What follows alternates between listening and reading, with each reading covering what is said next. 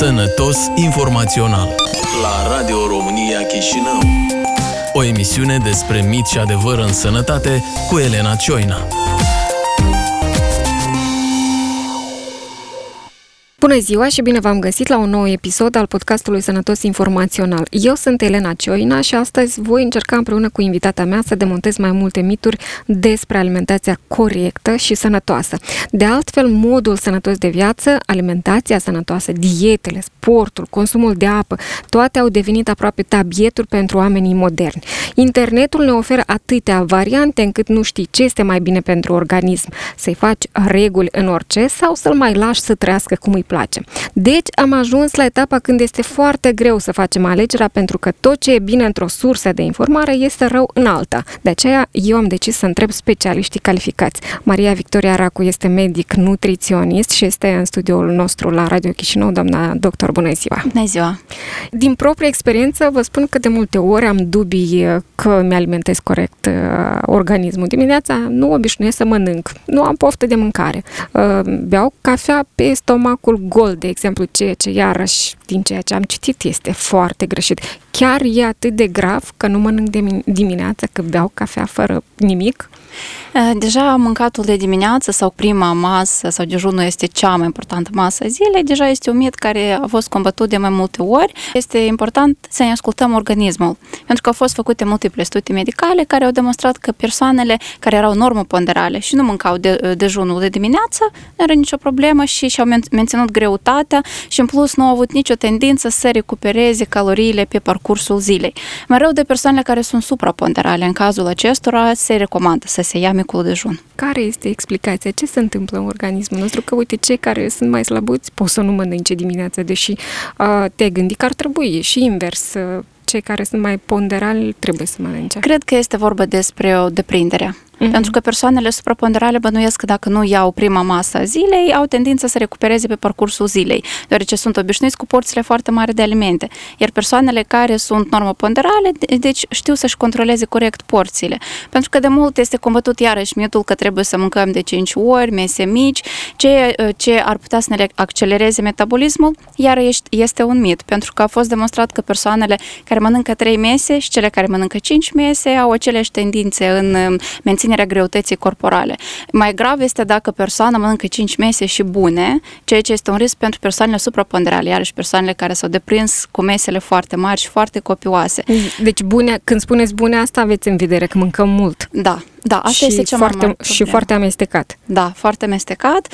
Uh, iarăși, cu amestecatul ajungem la combinația alimentelor și tot este un mit pentru că uh, multiple persoane zic că atunci când ne așezăm la masă, pe farfurie trebuie să fie doar proteine sau doar uh, glucide sau doar lipide, ceea ce este un mit deoarece organismul nostru are întreg pachetul enzimatic și poate să degradeze toate tipurile de mhm. alimente. Deci dacă vorbim despre o bucată de carne, nu este doar proteină, ea este și glucid, este și lipid și această carne nu rămâne nedigerată separată. De aceea este iarăși umit că nu putem combina unele alimente. Eu zic că noi vorbim uh, mai târziu despre combinația de alimente. Eu vreau să vă întreb, poate ne dați o definiție, ce înseamnă totuși să mănânci sănătos? Pentru că în mintea mea când spun asta, mă gândesc imediat la oamenii de la țară sau la cei care au acasă în grădină legume, fructe, au uh, niște mm, găini, um, alte orătănii prin jurul casei și mănâncă din ceea ce au. Asta înțeleg că este mâncare sănătoasă sau, sau înțeleg greșit? Uh, da, mâncarea sănătoasă ar fi să fim atenți la ce mâncăm, când mâncăm și cât mâncăm. Și în ultima perioadă de timp mai mult uh, contează ce mâncăm. Pentru că, într-adevăr, a fost demonstrat că cele mai sănătoase persoane au fost strămoșii noștri. Și acum, în lumea nutriționiștilor, circulă un fel de dietă care se numește dieta paleolitică, care presupune că persoanele trebuie să consume doar produse naturale și nici într-un caz produse procesate. Nu este vorba despre checuri, snack-uri, fast food-uri, deci persoana nu are dreptul și este destul de eficientă această dietă. Bun, dar pe de altă parte nu putem să ne limităm într-atât de mult organismul și să nu, mân- să nu mâncăm niște mezi zeluri, niște brânzeturi cumpărate de la magazin, pentru că ne e poftă. Da, pofta Și atunci este... cum facem? Pofta este o treabă de deprindere. Mm. Pentru că ne este poftă că suntem dependenți de această mâncare. Datorită aditivilor alimentari care se adaugă în toată mâncarea procesată, organismul nostru este dependent și așteaptă acea fericire când mănâncă o bucată de salam, carne procesată sau același hamburger. Este un aditiv care creează dependență, glutamatul de sodiu, demonstrat uh, pe multiple studii medicale și de aceea putem să-l găsim în mai multe produse alimentare. Renunțăm pentru toată viața la el sau putem să ne alentăm uneori? Acest tip de dependență este ca și dependența de tutun. Nu putem să renunțăm brusc. De ce renunțăm treptat? Într-o zi mâncăm uh, cu două felii mai puțin, apoi reducem în jumătate și tot așa până ce scăpăm total. Și vreau să zic că peste 21 de zile, cum ne zic psihologii, urmează perioada de deprindere și deja dacă o să gustăm după 21 de zile, nu o să ne placă. Da. Dar, apropo, când spuneți că trebuie să mâncăm uh, o anumită cantitate, iată, care ar fi cantitatea echilibrată, să zicem, de care ar fi porțiile pe care trebuie să le mâncăm așa încât să nu facem exces de mâncare? Totdeauna trebuie să ținem minte că volumul stomacului este de 500 de mililitri. Dacă dăm mai multă mâncare, atunci putem să și presupunem că stomacul se lărgește în dimensiuni. Iar senzația de sațietate apare atunci când, datorită extensiei pereților stomacului, acest impuls ne merește în creier și ne dă de știre că noi suntem sătui. Uh-huh. De aceea, dacă trecem peste 500 de mililitri sau 500 de grame de alimente, deja putem să presupunem că stomacul nostru se lărgește. Nu înseamnă că noi uh, nu o să digerăm această cantitate de alimente, dar a doua ar fi să ne uităm uh, la cât mâncare încape în palmele noastre. Palmele noastre, nu palmele soțului sau palmele copilului, deci atât cât încape în palmele noastre, asta ar fi o porție. Deci nu uh, măsurăm la 100 de grame sau nu cântărim cu 100 de grame, că uite, atâta eu trebuie să mănânc astăzi 100 uh, de grame de fasole sau 100 de grame de cartofi sau 100 de grame de mm, fructe. Poate să fie și cântărit mm, dacă se recurge la un meniu personalizat în cadrul căreia chiar se calculează toate cantitatea de calorii, proteine lipide, glucide, se poate recurge. Doar că atunci trebuie procurat un cântar de masă, de bucătărie și dacă persoana are răbdare și dorește să cântărească tot ce mănâncă, se poate recurge și la această metodă. Dacă nu am luat micul dejun, de exemplu, să zicem, n-am mâncat nici la 9, nici la 10 și am trecut direct la prânz. Mm, greșim foarte mult. Depinde de toleranța noastră individuală. Ceea ce menționam anterior că este un mit. Dar ne afectează organismul? Adică le epuizăm noi atât de mult încât nu mai avem energie pentru să muncim, de exemplu? Desigur, dacă noi parcurgem careva activități intelectuale sau fizice foarte pronunțate, de exemplu, um, suntem antrenori de sport sau uh, munca intelectuală este foarte intensă, profesori sau ceva de genul, uh, ar fi recomandabil, cel puțin o gustare mică la ora 10. Dacă activitatea noastră nu este atât de intensă sau suntem într-o vacanță și chiar nu ne este foame până la prânz, nu este nicio problemă. Deci dacă muncim mai mult în fața calculatorului, nu avem da. nevoie de atâta um, În fața energie. calculatorului presupune câteodată o muncă intelectuală foarte pronunțată. Dacă este un deadline și trebuie livrată lucrarea sau raportul sau ceva, atunci este vorba despre o Deci o trebuie să mâncăm. Da, ar fi da. de dorit. Uneori avem nevoie de ciocolată ca să spunem noi că e nevoie de alimentare pentru creier, da? Ca să gândim da. mai repejor. E chiar adevărat că ne cere creierul nostru ciocolată ca să gândim mai repede? Eu mereu ziceam studenților că este iarăși o supraestimare din partea noastră, că noi zicem că avem nevoie de ciocolată, mergem la magazin, cumpărăm cea mai dulce ciocolată pe care o găsim, parcă neagră, dar nu este acea ciocolată care ne oferă beneficii și mâncăm o, o întreagă porție, deci până ce nu o finalizăm, nu ne dăm bătuți. Uh-huh. Nu este corect. În primul rând, ciocolata trebuie să fie de minim 85% de cacao, dar asta nu este tot. Atunci când procurăm un cacao, atragem atenția la etichetă etichetă. Pe primul loc ar trebui să fie masa de cacao, urmată de untul de cacao și doar pe locul 3 ar trebui să fie zahărul. De ce atrag atenția la această ordine de ingrediente? Deoarece cel mai numeros ingredient, în cantitatea cea mai mare, e scris de obicei pe prima poziție. Și dacă mergem la magazin, găsim o ciocolată de 85% cacao, iar pe primul loc este zahăr, mai bine o punem la loc pe raft, pentru că nu este vorba despre acea ciocolată. Multe studii iarăși au demonstrat că copiii care consumau cacao sau ciocolată cu 85%, care era într-adevăr ciocolată naturală, au avut rezultate mai, mai bune la materiile pe care le învățau, în special la matematică. Da, găsim în Moldova astfel de ciocolată? Da, găsim. Sunt producători care produc chiar și 99% de cacao am găsit și sunt îndulcitori uh, naturali. Mm-hmm. Nu este zahăr, este stevia. Statisticile arată că suntem cam durdulei și asta ne provoacă tot felul de probleme de sănătate. E din cauza că nu mâncăm noi sănătos sau motivele totuși sunt altele? Eu cred că este vorba de o cultură alimentară cu uh-huh. care trebuie să ne familiarizăm, să luăm exemplul uh, persoanelor italienilor, francezilor care nu au probleme cu greutatea corporală, să preluăm careva deprindere alimentare și să ne interesăm mai mult de sănătatea noastră, de modul în care mâncăm, pentru că eu am o boală atunci când merg în magazine, nu pot să mă liniștesc, mă uit în fiecare coș care trece pe lângă mine și nu m-am bucurat practic uh, în acești ani, nu știu, foarte rar când am văzut persoane,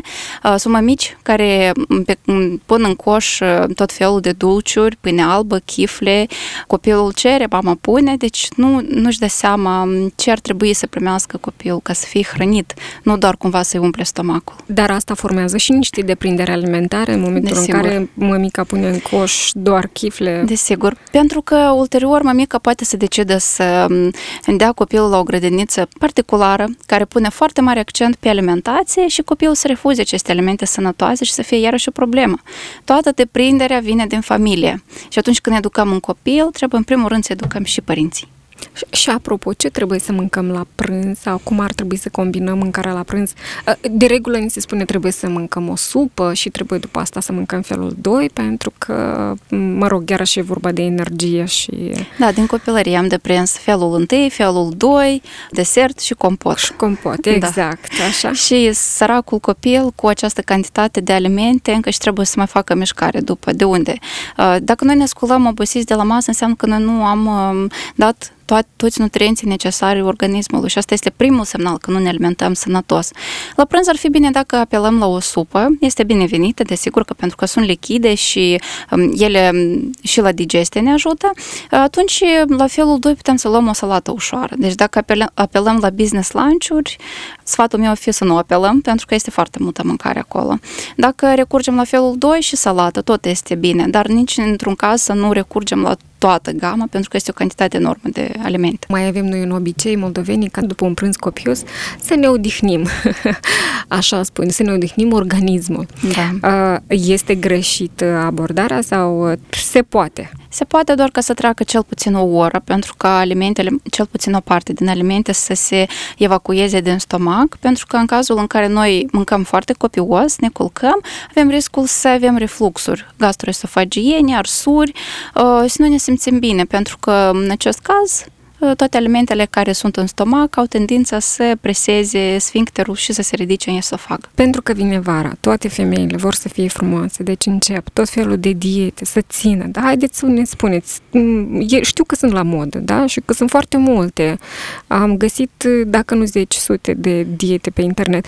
Care sunt cele mai mitologice diete? Chiar mi-a plăcut termenul pe care l-ați, l-ați spus dumneavoastră. Sunt uh, monodietele, dietele pe hrișcă, dietele pe chefir, dietele pe varză, doar haideți să ne imaginăm ce se întâmplă cu un organism feminin care are nevoie și de proteine și o să pun accent, are nevoie de lipide are nevoie de vitaminele liposolubile A, D, E și K uh, pentru sănătatea pielei, pentru păr, are nevoie de hormone sexuali care se sintetizează din colesterol și pe el iarăși îl găsim în alimentele bogate în grăsime.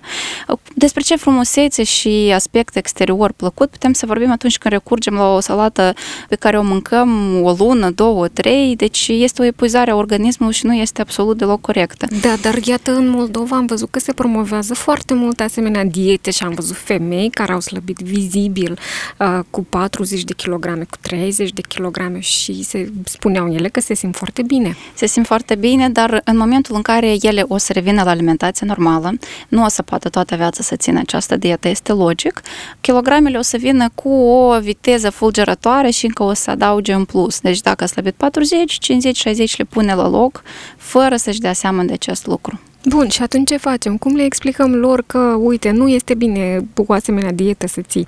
Cum le scoatem din uh, zona asta de confort psihologic mai mult, că eu slăbesc în momentul ăsta și nu contează ce se întâmplă după? Păi eu cred că motivația ar fi aspectul exterior. Dacă o femeie o face pentru ca să arate bine, încercăm să explicăm care sunt consecințele. Pentru că am văzut și eu doamne care au apelat la o dietă hipocalorică de până la 1000 de calorii pe zi, atunci când necesarul este de două, și am văzut ce s-a întâmplat cu pielea lor. Deci pielea târna ca și după, nu știu, o slăbire foarte bruscă.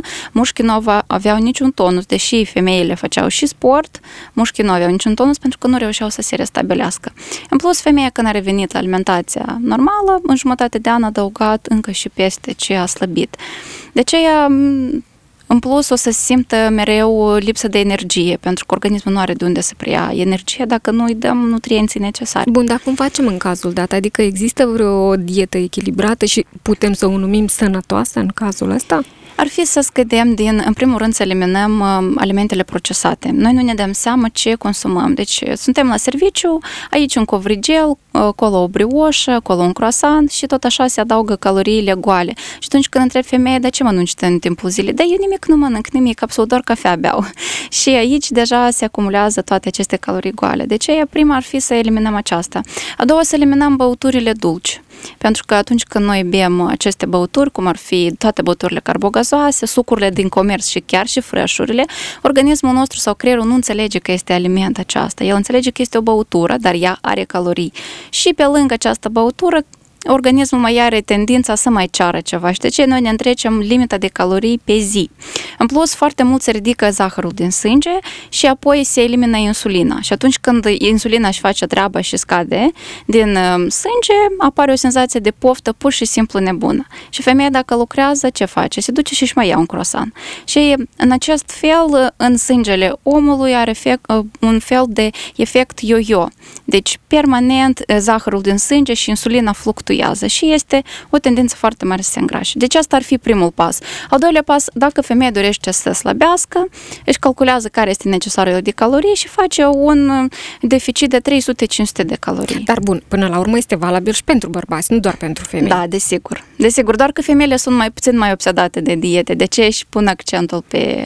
Bărbații de obicei merg la sală merg la sală, fac sport și în acest fel se străduie să scape de kilograme. În diete, foarte des, noi vedem că se consumă foarte multe produse degresate, mai ales produse da. din lapte, da? Da.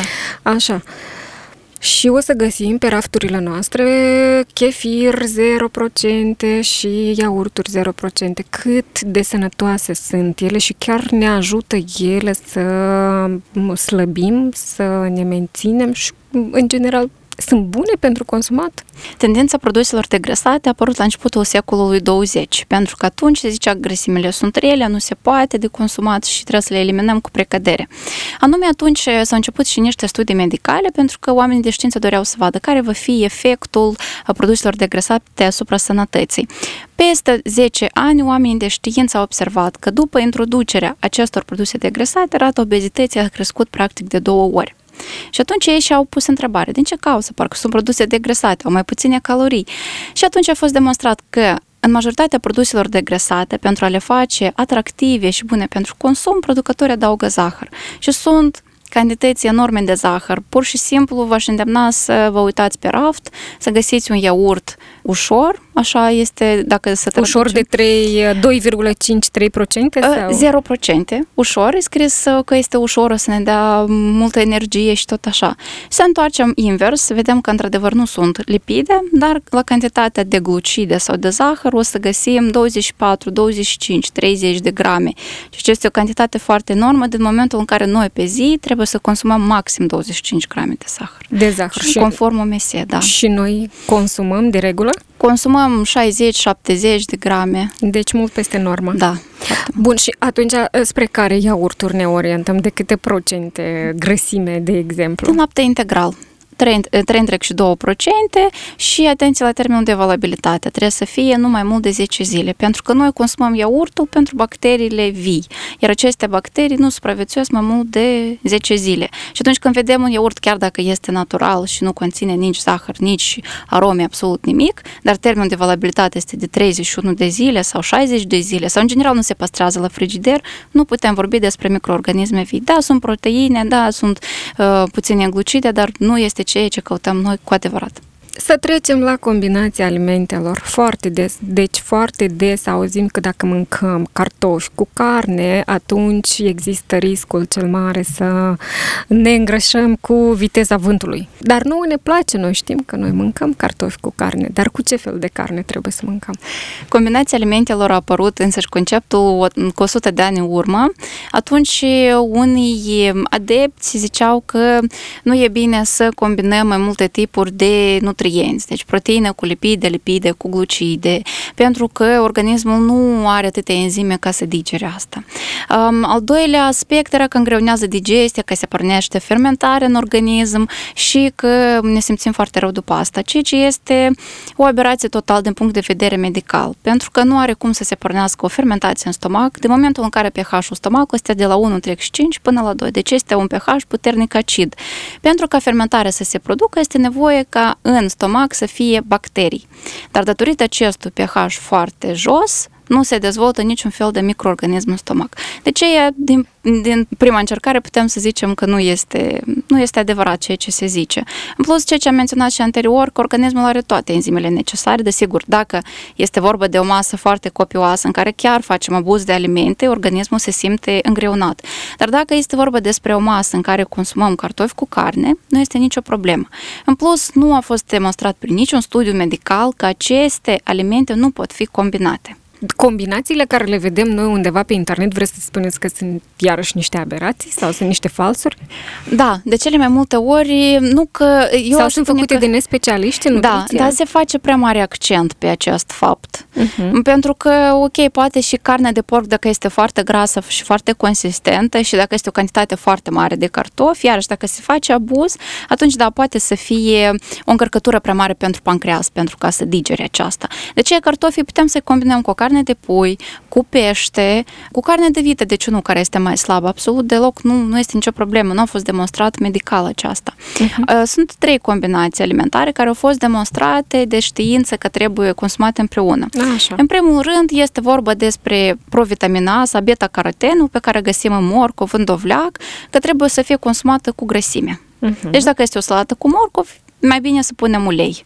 Dacă este vorba despre o ciorbă din dovleac, iarăși punem smântână pentru ca să fie grăsime. A doua combinație este fierul, cu vitamina C, deci produse care sunt bogate în fier. De exemplu, carne roșie, o combinăm cu lămâie, de exemplu, ca să se absorbă mai bine vitamina, adică fierul, datorită uh-huh. vitaminei C. Adică la pregătire punem da, lămâie? Da, la uh-huh. pregătire. Uh-huh. Și a treia sunt oxalații, pe care putem să-i găsim în spanac, în măcriș, să nu combinăm cu calciul, pentru că în așa fel se blochează absorpția calciului în organism. Adică nu mâncăm spanac cu brânză, de exemplu? Da, sau? da, ar, ar fi bine să evităm. Uh-huh. Și atunci spanacul îl combinăm cu ce? Cu legume. Cu orice altceva. Da, da. da bun, dar există uh, combinații totuși demonstrate medical care nu trebuie făcute în alimentație? În afară de, aceste, de această de spanac și um, oxalați, nu am găsit. Acum mă gândeam la copiii mici că tot ni se recomandă să începem diversificarea uh, cu, span, cu spanac sau cu brocoli sau, uh, nu știu, sau cu dovlecel. E chiar atât de strict? Trebuie să începem anume așa? Sau totuși copiii trebuie să mănânce ceea ce, uh, ce simte ce... că vor să mănânce? Da, asta ar fi și ar fi bine să fie produsele noastre autohtone. Deci mai puțin din borcănașele da, cumpărate de la puțin, magazin. Da. Ok, ouăle noi consumăm foarte des și foarte mult. Informații sunt diferite din surse absolut diferite. Uneori găsim că trebuie să mâncăm în toată ziua, alte ori că patru pe săptămână este foarte mult. Înțelegem că este important să le mâncăm, dar câte? Și mm, de ce anume 4 sau de ce anume 6 sau de ce 7 sau de ce 8. Informația într-adevăr este foarte contradictorie pentru că eu viceversa am uh, analizat un review a 17 studii medicale făcute uh, la peste 300 de mii de mm, persoane și am găsit că nu a fost găsită nici o relație dintre consumul de ouă și bolile cardiovasculare.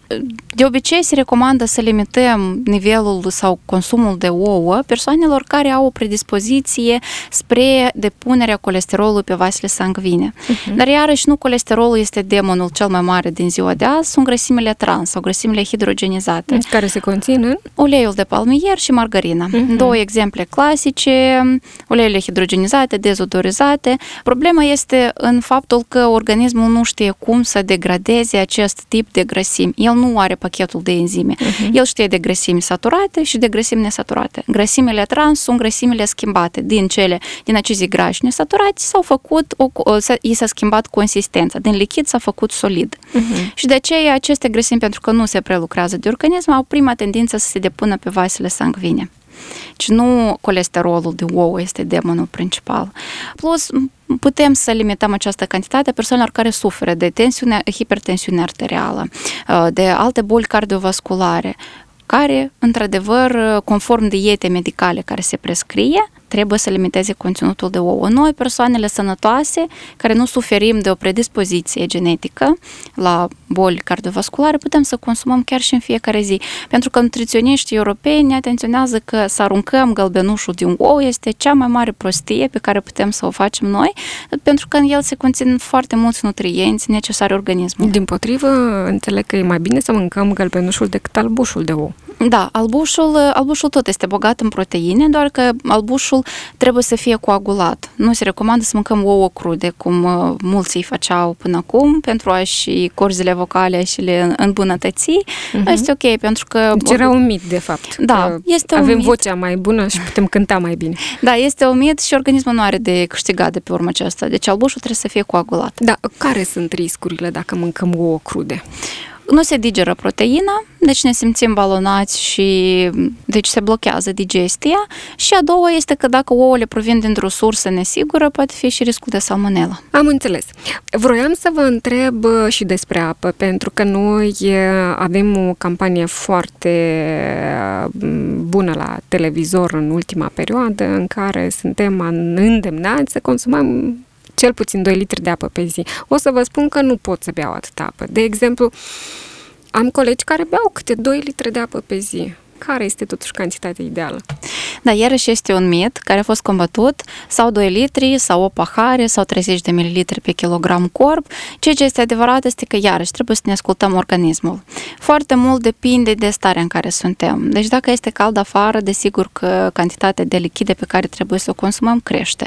Ea crește atunci când facem sport, activități fizice, atunci când avem febră sau diaree, această cantitate de lichide crește. Când femeia laptează sau este însărcinată, deci în, și în stări patologice și fiziologice.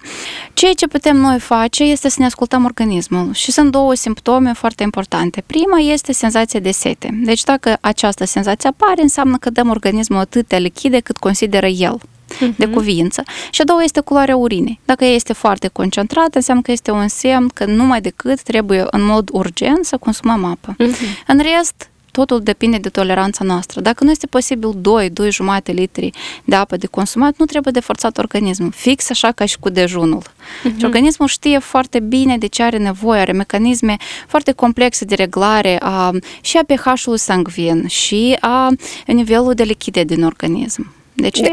Înseamnă că ceea ce ni se spune la televizor este un mit? Uh, este ca o campanie de încurajare a consumului de lichide, pentru că sunt persoane care nu atrag atenție la aceste două um, simptome, nici la culoarea urinii, nici la senzația de sete, deci eu personal cunosc așa persoane și aici deja apare riscul de intoxicare cronică a organismului cu toxinele care nu sunt eliminate cu ajutorul apei. Ce ni se poate întâmpla dacă um, nu consumăm uh, suficientă apă sau apa de care ar avea nevoie organismul nostru? Da, este o intoxicare cronică a organismului, sunt constipațiile care apar și deci toate uh, substanțele chimice se rețin în organism, este culoarea pământie a fieții, este o deshidratare care poate să avanseze pe parcurs, mai ales că acum este perioada caniculară, de aceea această campanie este binevenită? Pentru a încuraja nume persoanele care consumă ceai sau cafea și cred că consumă lichide. De fapt, cafeaua și ceaiul negru dehidratează invers. Uh-huh. De aceea ar fi bine, dacă nu este posibil să se consume apă, se pot adăuga fructe, se pot consuma uh, supe sau supe cremă, care tot sunt mai bogate în apă decât mâncarea doar uh, solidă. Este adevărat că îmbătrânim mai repede dacă nu consumăm apă? Da, da, datorită iarăși acestui fapt că este o intoxicare a organismului. Deci cafeaua, dacă o bem, înseamnă că trebuie să o bem împreună cu apă. Cu apă, da, da. O consumăm așa. Și da. ceaiul în cazul dat? În ceaiul, în cazul dat, o dehidratează. Depinde de care ceai. Dacă este ceaiul negru, dehidratează și ar fi bine să fie urmat și de un pahar cu apă. Dacă este vorba de ceaiul din plantă, el nu dehidratează. De multe ori, el hidratează. Și vreau să vă mai întreb pentru final. Haideți să ne spuneți, e bine să mâncăm după 18 sau nu? Este un mit atât de bine înrădăcinat în mințile noastre. Are foarte mulți ani de când a fost promovat acest concept și unii încă îl urmează. De fapt, nu este adevărat. Dar bun, până la urmă, tot nutriționiștii l-au promovat. Da, l-au promovat, dar este, iarăși, nutriția este în permanentă evoluție. Nu putem să zicem că ceea ce s-a afirmat cu chiar și 5 ani în urmă este fix valabil în ziua de astăzi. Foarte repede avansează acest domeniu. Iarăși, depinde nu când mâncăm, dar cât mâncăm, cât și ce anume. Și dacă ne înfometăm pe parcursul zilei, venim acasă la orele 7-8 și mâncăm tot ce găsim în frigider, este foarte rău de noi și aici, într-adevăr, este valabil această afirmație.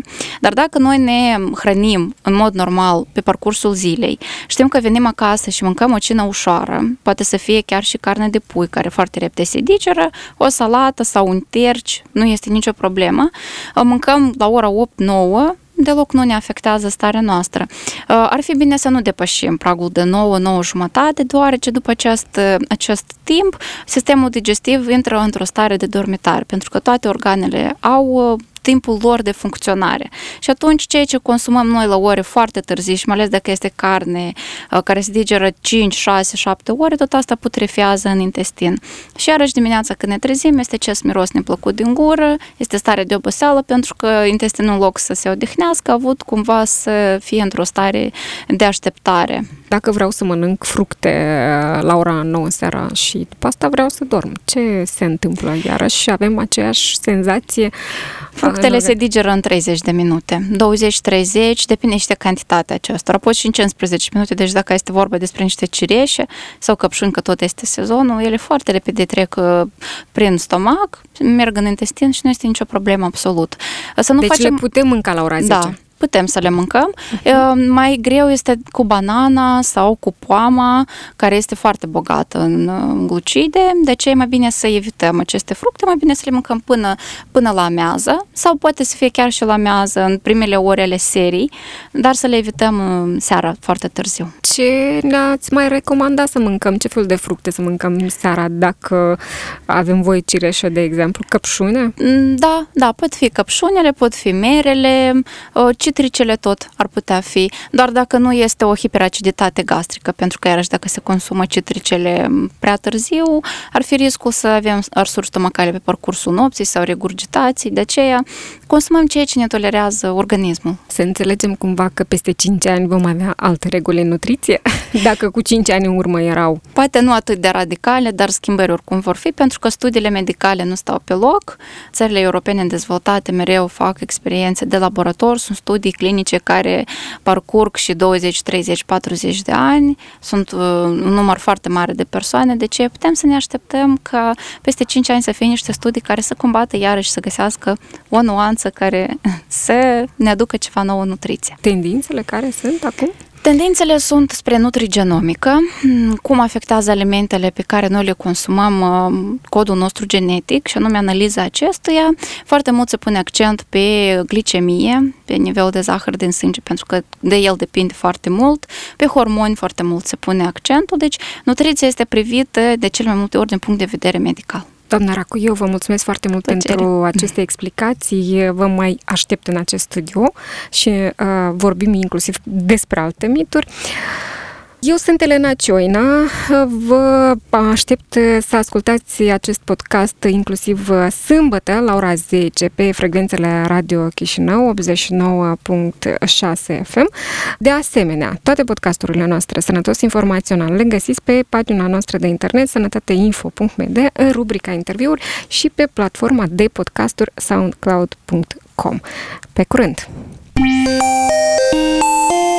Ați ascultat emisiunea Sănătos Informațional cu Elena Cioina la Radio România Chișinău. Împreună combatem miturile din sănătate.